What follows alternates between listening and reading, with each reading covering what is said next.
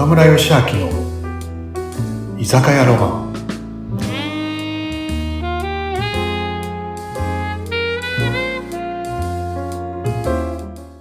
はい。ガムさん、皆さん、こんばんは。あ、岡村さん、こんばんは。12月に入っちゃいましたね。あっという間。ねねやっぱり今日も寒い？外は。めっちゃ寒いですよ。うん雪こそ降らないけどね、静岡はね。うーん、いやー12月か。そうです、そうです早。いなそうなんですよ。ねどうも、ここいいですか？あここ、あれ？久しぶりですね。あ、久しぶりですね。おめっちゃ久しぶり。え？岡村どうしたさん。どうえ、今日どうしたの静岡に？いやいや、今日俺波乗りに来てるんですよね。おお、あ、はい。そうだ。そうやっぱりサーファーなんですよ。だもんね、香取君ね。はい、そうです。ななんかよくこっち来てるの？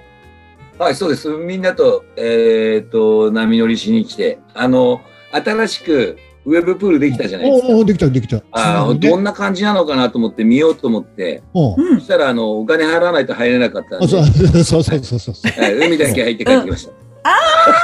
そうなんだもしかして嬉しいな。この香取さんってよくあの、私、存じ上げてるかも。本当？ちょっとその前に、とりあえず飲み物頼むの。あ、そうか、そうか、そうか。ああ、いいですかいいではいつものね。いつもの飲めるの？今日はお酒。あ、お飲みます、飲みます。あの、俺、焼酎ロック いきなり？焼酎ロックです。芋、芋、麦。かっこいいですねいろいろあるけ。ど芋で、芋でお願いします。芋焼酎。はいそれじゃあちょっと待ってね、ちょっとね。ああ、準備して。はい香取さん、はじめいまして。やありがとうございます。いつもこう、音声で聞いてます。いやとりあえず、あの、うなみさん、後で加藤君紹介するね。はい。で、とりあえず加藤君、せ久しぶりだから乾杯しようよ。いや、わかりました。まあ行きましょう。乾杯しましょもうじゃあ、乾杯。乾杯。乾う。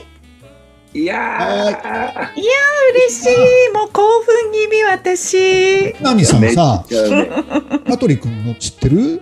香取さん。いやえお名前だけですね。あと YouTube でね何度か私拝見したことがあります。はい。ね。講演家として非常に有名ですもんねそすみません、ありがとうございます。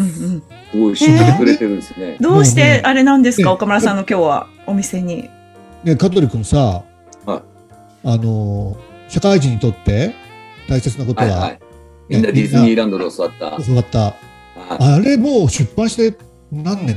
いもう20年ですね。20年前の本ねはい。そうだ20年前ですね。多分、香取君の本を読んで、うんそれで感銘受けて、もうだだから香取君の名前ずっと知ってたんだよね。でも香取君もね、僕ね、静岡に公園に呼んだこともあるんだよ。あそうなんですよそうなんですかもう、僕にとっては、あの、兄貴ですから。えー岡村さんそうなんです僕もかあれですよ。あの、岡村さん自身を、えーっと、知ったのは、あの、圭介からですね。あ、あの、大島圭介。おはいはいはい。圭介から、圭介があの、自分の居酒屋をこう作るのに、いろんな日本全国流行ってる居酒屋をうん。回っていて、で、その中で、いや、静岡にすげえところがあるって言って、うん。で、そこは従業員みんなが、あの、働いてるみんなが、自分の店を愛してて、自分のお客様を愛してて、うんうんうんうん。いや、これすごいっすよ、兄さんって言ってた矢先に、えっ、と、看板のない居酒屋っていう、うんあの、兄貴の本が出てですね。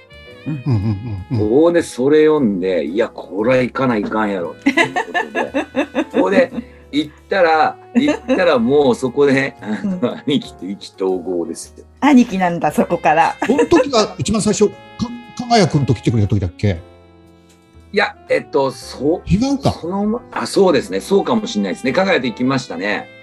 そう、かがやくんがねあれも結構前なんだよね。いや、だ、すっごい前だと思いますよ。ね。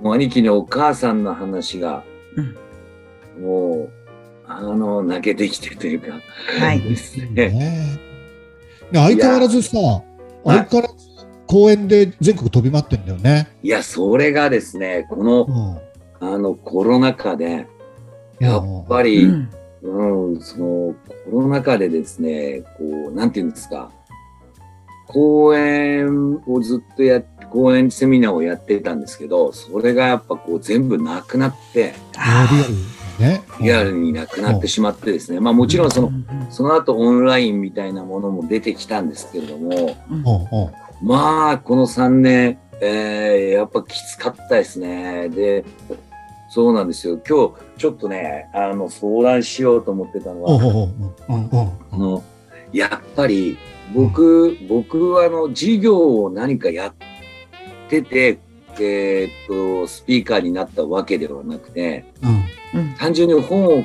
をあの書かせてもらって、そこからこうスピーカーの仕事がこうメインになってくるねなるほど。で、そうすると、他みんな、他の人たちって、例えば大島圭介もそうですし、兄貴もそうだし、あの、例えばお店をやってて、居酒屋をやっててとか、会社をやってて、事業をしていて、それがこううまくいって、うまくいってて、あ、これうまくいってるから本書きませんか？みたいな話になって、えーで、その本書いたら、じゃあちょっと、それ話してもらえませんか？っていう風になるから、みんなコロナとかなんとかってなってても、こっち側に事業みたいのがあるじゃない。なるほどね。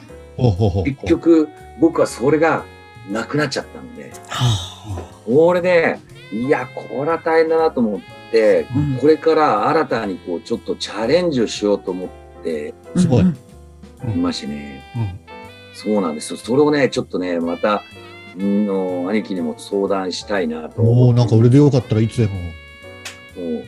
もうすいませんね。もうなんか考えてるのね、授業ね。いやいや、それがですね、あの、この間言われたことがあって、この間僕の仲間にあの、今度、今度連れてきますよ、蔡良平っていう。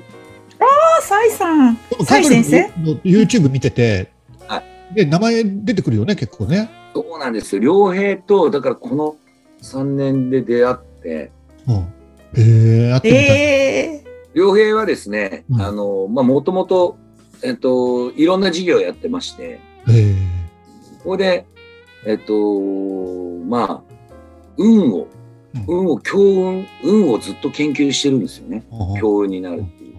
で、そこ、そこから事業を始めて、全部成功させて、はい。で、カラオケ屋のオーナーやったりとかですね、まあもちろん居酒屋とかもやったりとあか、、いろいろ、や飲食もいろいろやってるんだね。飲食もやってたりして、再度、えでーく公演もやはいおってる。母さんの、あの、会社、お母さんが作った会社の借金数億円をいただいて、そうなんですか。それを返すために一生懸命やって全部返し終わってですね、まあその時に、えー運を勉強してて、えー占いも、あの、師匠にやれって言われて、えーっていうのがあって、まあまあそんな感じで、その、傭兵にですね、あの、天職と適職っていうのを二つ持った方がいいって言われたんですよ。え？天職。天職ってありますよね。神から与えられた。はい。神から与えられあ、た天職ね。うんうんうん。はい天職と適職っていうのがあると。適材適所の適ですね。はいはい。ああ、なるほど。で、香取さんの場合は、天職は今やってることでしょうと。うんだから、もう人を元気にしたりね、うんうん、人を元気にするために話をしたりとか、コンサルをしたりとか、あと本を書いたり、セミナーで喋ったりっていうのは、それはもう大好きなことだから天職でしょと。そうだね。でも、天職で儲けるって難しいんですよって言われたんですよ。へえ。あなかなか天職で儲けるってすごく難しくて、うんだって、あの、お金払ってでもやりたいわけだから、あうんうん天職って。あ、なるほど、なるほど。得意分野ですもんね、ご自身の得意ね。分野でなるほど。それが転職。もういいよ、金なんかいくらだって構わねえわみたいなのでやっちゃうでしょって。で、また人もいいからそうやってやっちゃうんだよねって。だから、田辺さん、適職を持ったらいいって言われたんですよ。おうおうその何、サイ君？サイ君。はい。蔡良平先い生、有名ですね。うん。うん。て適職は何っていうの？や、適職は単純にお金儲けをするためのああ、なるほど。手段だ。結局、言われたのは、俺だから、お金儲けってすげえ難しくて、うんうんって思ってたんですけど、うん。いやいや、香取君、香取さん、儲けるのな簡単だと。うんなるほど。儲けるのなんかもう楽勝だからって言われるんだけど、それができねえんだよって言って、いやいや、簡単なんです。え、なんだろう？うん。儲けるのなんか簡単なんですよ。それよりも難しいのは儲けた金の使い道がみんな難しいんですよ。なるほど。ね加藤井さんはうん。使い道は知ってると。うんうん、こういうところでこんな風に頑張ってるやつがいるとか、うん、この、こういうことやってる、この本すげえいいから、これをいっぱい広めたいなとか、うん。うんそういう使い道はいっぱい知ってるって、世の中の人のためになるような。うん。だけど、使い道は知ってても金がないじゃないですか。って言われて。ね。だから、こっち側で思いっきり、思いっきり、あのー儲けるんだと。で、みんな儲けることはみんな儲けることでやるんだけど、その使い道がわかんないから変なもんに使っちゃうんだと。おー。うんだから自分を着飾ってみたりとか、そういうことね。あのね、自分の欲にこう、全部使っていってしまってみんな自滅するんですよ。だからみんな使い方がわかんないんですよ。だから儲けるのは簡単なんですよ。だから何でもいいから、あの、なんかやりたいことないんですか？とか言って、うんうんうん。いや、ねえわ。ねえわって言った。そしたら、なんかあれでしょって言われたから。なんかあるでしょう。うん。そ進化ですよ、進化。進化、進化するんですよ。だから新しい事業をやって、進化しなきゃいけないですよって言われて。うん。で、どうやら僕はあの、今、天中殺の最後らしいので、あ、なるほどね。うんで、こっから進化を遂げるんですって。で、うんここから、えっ、と、寿っていう星が2年続くんですね。それってありえないぐらいすごいことなんですね。えーあねあ、すごいね。えー、何それ、寿って俺じゃあ2回結婚すんの？とかって言ったら、そうかって言われて。ちゃうわ。ちゃうわ。なんか、あれ、良縁、良縁って言うんですか？良縁。いご縁が、すごくいいいいご縁をたくさんいただける年だって。だからこの時にチャレンジしなきゃいけないんですと。おー。運勢が上がるからこそリスクを取ってチャレンジしろって言うんですよ。どね。うんうんそれが、そのリスクと成功、成功とか幸せってリスクが大好きなんですよ。だからほ自ー。ら自分がやったこともないことを今こそ運気が上がるからこそうん怖いかもしれないけどチャレンジするんですよ。いやいや、俺このままでいいよとかって言ったら。ダメなんだ。それはダメなでも、の。守りの体制はダメなんだ。加藤君、公演増えてきたんじゃないの？コロナの収束とともに。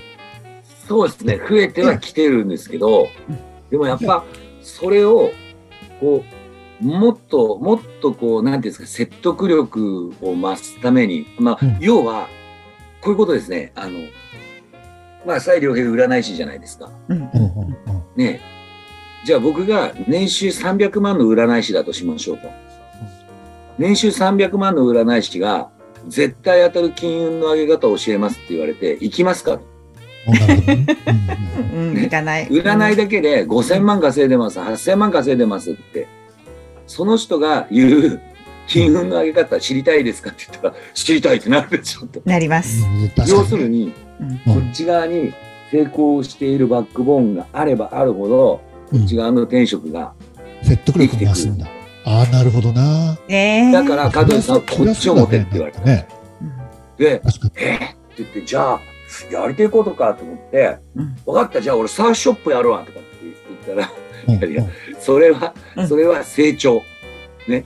僕が言ってるのは進化。って言われて、成長と進化は別なんですもんね。別なんですね。うん俺、意味がわかんねえわって言ってう、ん。成長っていうのは今までやってきたことの延長上で、それをどんどんどんどん良くしていくから成長するわけでしょ。なるほど。ううんんうんうんうん僕が言ってるのは進化なんです。新しい香取高信を見たいんです。生まれ変わってくださいっていうことだ。だから、全然へ全然やったことのないことをしてくださいって言われて、で、えーって言って出てきたのが、俺もわかんないんですけど、エステサロンって出てきたんですよ。えーーなんで？ちょっと待ってください、香取さん。え、なんで？奥様がそういうお仕事してるとか、そういうのではなく？もう、もう嫁は、あの、とっくの昔に出てたんで、あ、そうなんです。あ、ごめんなさい。そうなんです。うんうんうん。え、でも何かそういう身近にエステティシャンがいるとか、そういうこことではないいや、ですまあまあ、それもあったったんですけど、でも自分でもわかんなくて、自分で言って驚いたんです。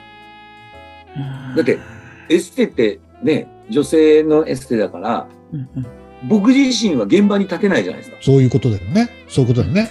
うんうんうんねうんで、自分は弁現場に立てなくて、誰かエステシャンの人を雇ってうん、それで授業するって一番難しいじゃないですか。自分ができない確かに確かにね。押してなんでこれ出てきちゃったんだろうと思って。うん不思これ議。すげえびっくりして。でも、もうそれは別に何でもいいですと。で、今そうやって言ってても変わってたってか、変わ結局やること変わったっていいんですと。でとにかくそこチャレンジしてください。えーそうすると、それをやると、だから僕、エステはね、なんで出たのかなっていうのをその後ずっと考えてて、ずっとずっとこう過去をこう考えてた時に、俺多分ね、お袋なんですよね。それが多分潜在意識にあったのかなと思って、うん。あの、あ、兄さんね、僕よく知ってるかもしれないけど、僕は、親父がもう、小学校1年の時に、あの、亡くなっちゃったんですね。これおふくろ一人で育ってもらって、まあずっとやんちゃばっかりしてて、すげえ迷惑かけて、うんうんうん。で、その時に、正直、まあ、俺本当に、本当に申し訳ないんだけど、本音の本音でいくと、うんうん。小学校の頃、おふくろが授業参観に来てくれたりするのが嫌だったんですよ。嫌だったんだね。え？いや、見てほしいっていうのはあるんですよ。でも、授業参観に来るのは嫌だった。なんでかっていうと、うんおふくろはもう本当にね、昭和のザ・お母さんだったんですよ。うんうん。で、年齢も結構いっていたので、うんうんだから、クラスに来ると、まあ、誰々ちゃんのお母さんは綺麗だねとか、可愛いねとあか。るよね。そうなるね。でも、おふくろは、もう親父が亡くなって、うん俺を一人で育てるって腹決めて、その瞬間から多分、あの、女性で生きることではなくて、お母さんとして生きることを多分、俺は選んだんじゃないかななと思っるほどね。ていて、だから、もちろん綺麗に着着飾ることもできるし、綺麗にお化粧することもできるし、その女性としての喜びみたいなのあるじゃないですか。うんそんなものは全部金繰り捨てて、必死になって、俺を育てるために、うん。そっちを選んでやってくれたんですね。だから、見てくれもそんなに良くないし、良くないって言ったらあれですけど、うん。だからなんか、正直僕は、ちょっと、ちょっと嫌だなって思っちゃってた自分がいて、で、それが多分引きずられてあ。て、うん。それで俺出てきたのかな。だから、僕、お母さんを綺麗にしたいんだなってお思ったんですよね。もちろん、あの、お母さんとしての人生も、すごく、それはそれで喜びもあるし、幸せもあるし、たくさんあるんだけど、でも、でも、かたや女性の、女性として、綺麗になることや、あの、美しくなることっていうのも、別に捨てなくてもいいわけね。そっちも、両方あっていい、本当は良かったはずなんだけど、多分、うちのおふくろは、一もうそっちは構わず、うん。化粧なんかせず、うん。もう、いっつも汗だくになって、あボロボロになって俺を育ててくれたんですへね。ー。なんか、だから、ああ、それが自分の中にあって、その女性をきれいにしたいっていうのは、そこなのかなとかって思って、うん、でもね、すげえ怖いんですよ。だから、兄さんがその授業をね、いろいろやるじゃないですか。うん。怖さってないですか？どうなんだろうね。怖さか。まあ、ないことはないよね。お金かけるとね、やっぱりね。ですよね。うん。めちゃめちゃ考えますか？やっぱ。考えるかな？考える。どう、どうなんだろうね。か、どうなんだろうな。感覚でやっちゃってんのかね。いや、だって、に、ね、兄さんのやつ、兄さんのところも、もう、まあ、やることなすこと大成功するじゃないですか。いやいや、そそんなこともないよ。そんなことないけどね。いやいや、めっちゃかっこいいですよ。めっちゃかっこいいんですよね。その、あの、なんていうのかな、こだわり、こだわり抜いてるというか、そんなイメージがあって、うんお店にしてもなんかそういう、こう、やっぱ自分のこだわりを持ってチャレンジする。うんだから、あの、多分、うんと、洋平が言ってた、とにかくそこで儲けて、うんで、その儲け方も大事だとは思うんですよね。うんうんでも、思いっきり儲けてくださいって、もうタワーマンションに住んでくださいって言われたのが、うん最後はタワーマンションを作って俺を管理人室に 住まわせてくださいって言ったの面ね。白い関係ですね。よくわかん、もうよくわかんねえな、とか。へでもえ。それぐらい、それぐらいたくさん儲けたときに、たくさんこうお金があって、お金ってやっぱり手段だと。だから、それをたくさん持ったときに、じゃあこれから出てくる若者たちというんですか。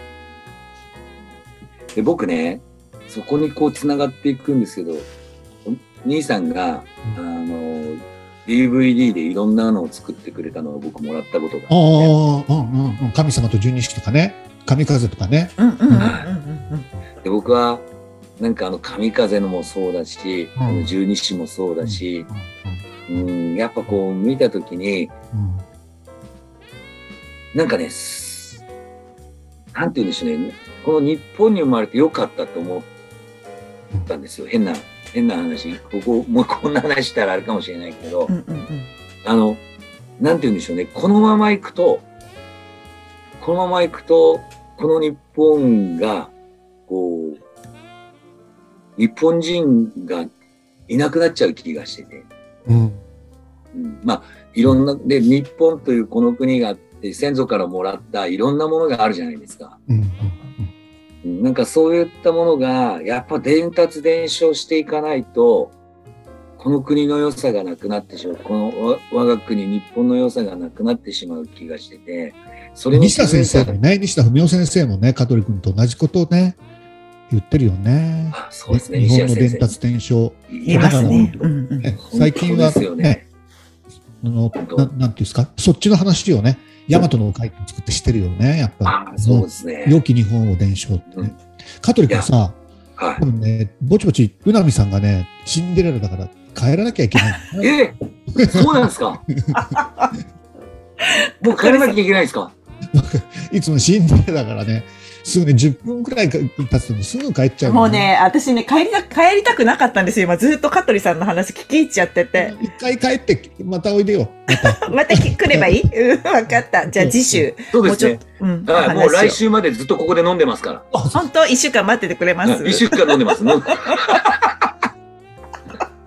あ、そうだ、香取さん、そういえば大切なことを聞くの忘れてた。なんか、リアルであお会いできるんですって、今度。もう今週。12そうです。月。4日の日ですよ。4日の日。2月4日ね。うん。はい。もう、もうすぐですね、4日にあの、静岡で、あの、講演させていただくんですよね。うん。またじゃあすぐ会えるし、そこではどんなお話しするんですか？今回。えっと、リクエストされてるのは、あの、ディズニーランドの、えー社会人として大切なことはみんなディズニーランドで教わったっていう、あの本のテーマでうんお話をしてくださいっていうことなんで、まあ、自分がこう、スイッチが入ったり、うん。